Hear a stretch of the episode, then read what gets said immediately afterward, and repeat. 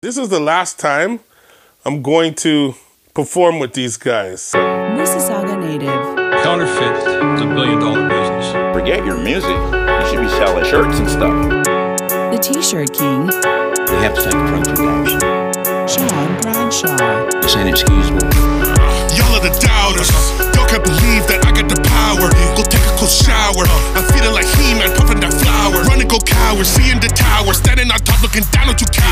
I learned within 24 hours. Mentally drained, make you spit up some chowder.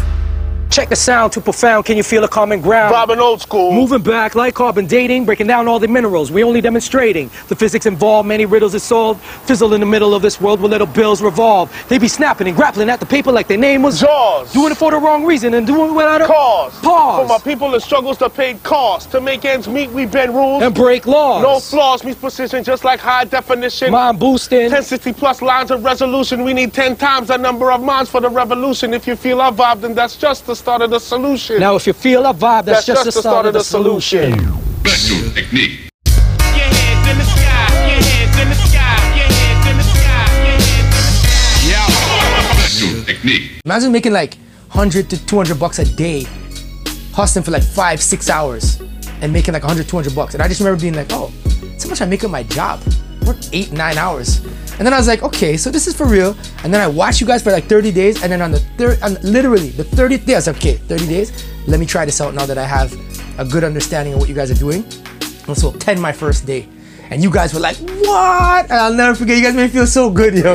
you guys made me feel so good I'm about selling the 10 CDs. And then I was like, you know what, man? This is some real ish we got going on here, man. This is this could work. So there was a buzz for Crowdgenics. Universal was interested in a cryogenics album. At the time, we were working on a package that the best of the best of it was going to be used for a presentation that we were trying to do to, for Ivan uh, over at Universal. We chose a few beats and we were planning to make the album. Me, him, and Reason. We were told, hey, guys are great, but you're not making studio quality albums, so why don't you guys go make a great sounding album and bring that to us and we'll see what we can do. We are picking beats, we are doing things like that. And then The buzz was big, but the egos got bigger. Because Joe Nardo at the time, he was making the beats. So he felt that the people don't want me, they want him. When we combine together, for some reason, it just creates something larger than we think is gonna be created. But he thought it was all him. It was all a dream. dream. Looking back as an adult, I could kind of figure out and see where egos start taking over and people start feeling animosity and jealousy towards other people because we weren't even thinking about how the commercial that was just me and Reason would affect Joe, who was also part of Crowdgenics, and he wasn't part of the commercial. It was all a dream. dream. so um, Cryogenics had gone on to um, do a lot of live shows. We're doing we're just doing shows all the time. But there was other successes happening around the team, and uh, it was not just one person's success. It was, you know, two people, three people were doing different things. Um, the cryogenics on stage were Dwayne, Bubba, and Joe. The opportunity to audition to do uh, the milk commercial and a McDonald's commercial.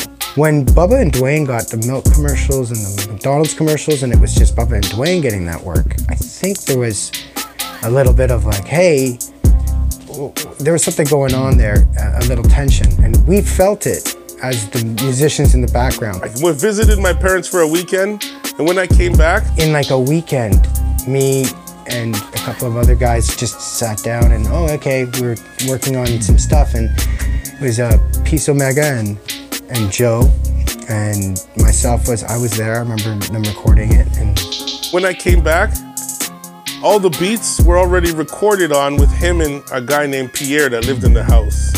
And they called it the Pojo album. they put out these songs like very quickly. Like all of a sudden, I was like, "Ooh, aren't these beats we- we're using for the album? Aren't the, you know, wait. And me and Shylock were a little bit confused because we thought that this stuff was supposed to be used for something else, and And there was a lot of friction that happened because of that. I was like, why would you do this if you knew that a label's waiting for us to do something? You would take all of our efforts and, and put it into something else.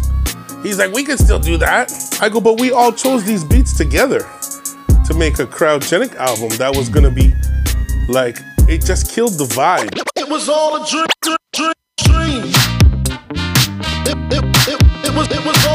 Started in the basement, way, way back. It was SWAT team, Rat Squad, essential with the rap. Me and Mark was on the beat, but it started with Buck.